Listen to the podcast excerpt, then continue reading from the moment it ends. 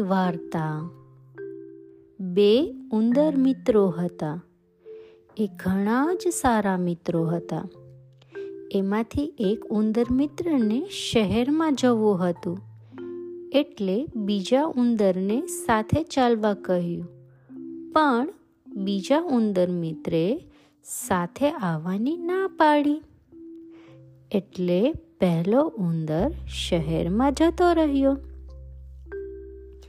એક દિવસ શહેરનો ઉંદર પોતાના બીજા ઉંદર મિત્રને મળવા ગામમાં આવ્યો અને ભેટ તરીકે ઘણું બધું યમ્મી ચીઝ લાવ્યો. બીજા ઉંદરે પૂછ્યું, શહેરમાં કેવું છે? તને હજુય શહેર ગમે છે?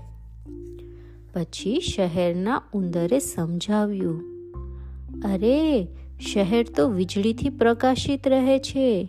તમે જ્યાં જાઓ, ત્યાં અનેક પ્રકારનો ખોરાક મળી રહે છે. શહેરમાં રહ્યા પછી કોઈ પણ પાછું ગામમાં આવવાનું પસંદ જ ના કરી શકે. તું મારી સાથે ગામમાં આવવાનું પસંદ ના કરી શકે? તું મારા ઘરે આવીને તારે જાતે શું કામ નથી જોતો?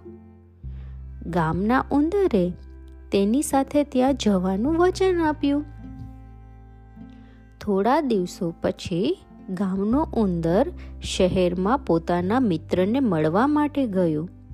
આકાશને આંબતી મોટી મોટી ઇમારતો જોઈને એ તો પેલા ગભરાઈ ગયું. ત્યાં લોકો ઘણા વ્યસ્ત હતા. જોવાલાયક સ્થળોનો પ્રવાસ પૂરો કર્યો. પછી ગામનો ઉંદર શહેરથી ઘણો બધો પ્રભાવિત થઈ ગયો. તેણે વિચાર્યું, અરે, શું શહેર છે? હું તો ખરેખર મૂર્ખ હતો કે અહીં આવ્યો નહોતો. પછી એણે કહ્યું, આભાર મારા દોસ્ત. મેં મારા જીવનમાં સૌથી વધુ અદ્ભુત જોવાલાયક સ્થળો જોયા છે આજે. શહેરના ઉંદરે કહ્યું, આ તો હજી શરૂઆત છે. તું થોડી રાહ જો અને પછી જોજે. ચાલ, હવે જમવા માટે જઈએ. તેઓ એક ભોજન સમારંભમાં પહોંચ્યા, જ્યાં દુનિયાભરનો ઉત્તમ ખોરાક રાખેલો હતો. તેઓ હજુ પોતાનું ભોજન શરૂ કરવાના જ હતા. ત્યાં એક બિલાડી આવી અને એમની પાછળ દોડવા લાગી. એ દિવસે બંને ઉંદરો શાંતિથી કોઈ ખોરાક ન ખાઈ શક્યા. ગામનો ઉંદર તો આરામ પણ ના કરી શક્યો અને બિલાડી પાછળ પડવાને કારણે હુમલાની બીક અને ગભરાટથી તે પીડાઈ રહ્યો હતો.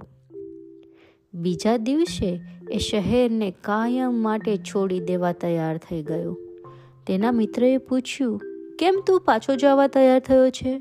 શું થયું? તારે હજી ઘણી બધી જગ્યાઓ જોવાની બાકી છે.